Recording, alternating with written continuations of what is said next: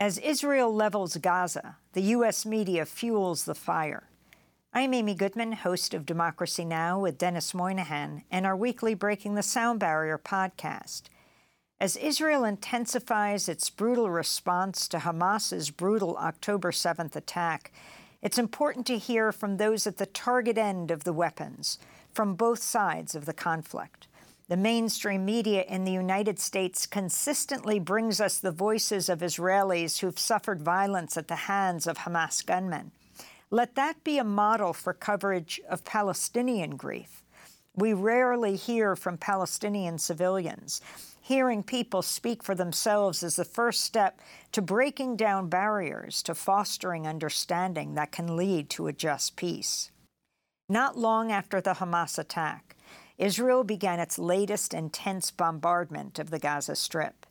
Bearing the full force of that retaliation are the 2.4 million Palestinians who Israel has blockaded in Gaza, almost half of whom are children. The Gaza Strip, roughly 4 miles wide and 25 miles long, is one of the most densely populated places on Earth and has long been described as the world's largest open-air prison. Under so-called normal conditions, Gazans live under a severe military occupation. No one gets in or out without Israel's permission. Israel controls Gaza's water, food and fuel. Now, in the wake of the Hamas attack, the Israeli siege and bombardment of Gaza has become cataclysmic. Israeli Defense Minister Yoav Gallant announced, quote, "We are imposing a complete siege in Gaza. There will be no food, no water, no fuel. Everything will be closed. We are fighting against human animals," he said. As of the time of this writing, 1,300 Israelis have been confirmed killed and thousands injured, with an estimated 150 people kidnapped. More than 1,350 Palestinians have been killed and 6,000 wounded as Israel devastates Gaza in an act of collective punishment that's illegal under international law. There is no single place you can call it safe haven in Gaza.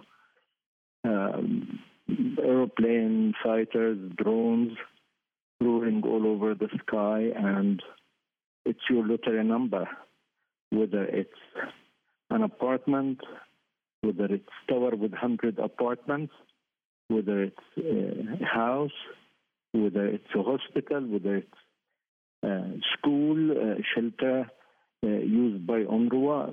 UNRWA is the UN's Palestinian Relief Agency.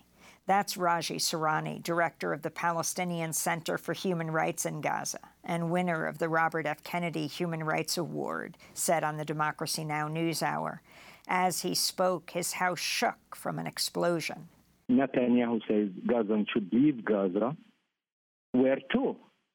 Even we don't have safe passage. And the Minister of Defense say, we are going to cut electricity, water, food, oil, everything, will be cut on Gaza. So 2.4 million civilians in Gaza are subject to unprecedented situation. It's very genocidal. Ofer Kassif, an Israeli Jewish member of the Knesset, or parliament, said on Democracy Now! I got a WhatsApp message from a very good friend of mine who was hiding with her husband in the kibbutz. And she told me she was very afraid and she could hear the Hamas fighters outside. Unfortunately, those were probably the last words she ever wrote because she was murdered with her husband just after she sent me that message. A very good friend of mine was also against the occupation, a voter of our party. What I'm trying to say is that innocent people, innocent civilians of both sides, Israelis and Palestinians, pay the price of the arrogant, criminal, ongoing occupation that Israel refuses to end.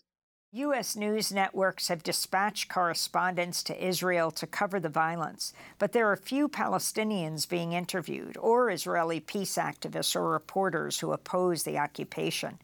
Reports that Hamas beheaded babies are widely circulated on major news channels by Israeli Prime Minister Benjamin Netanyahu and by President Biden.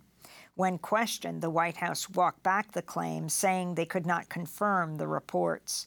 The actual violence is horrible enough.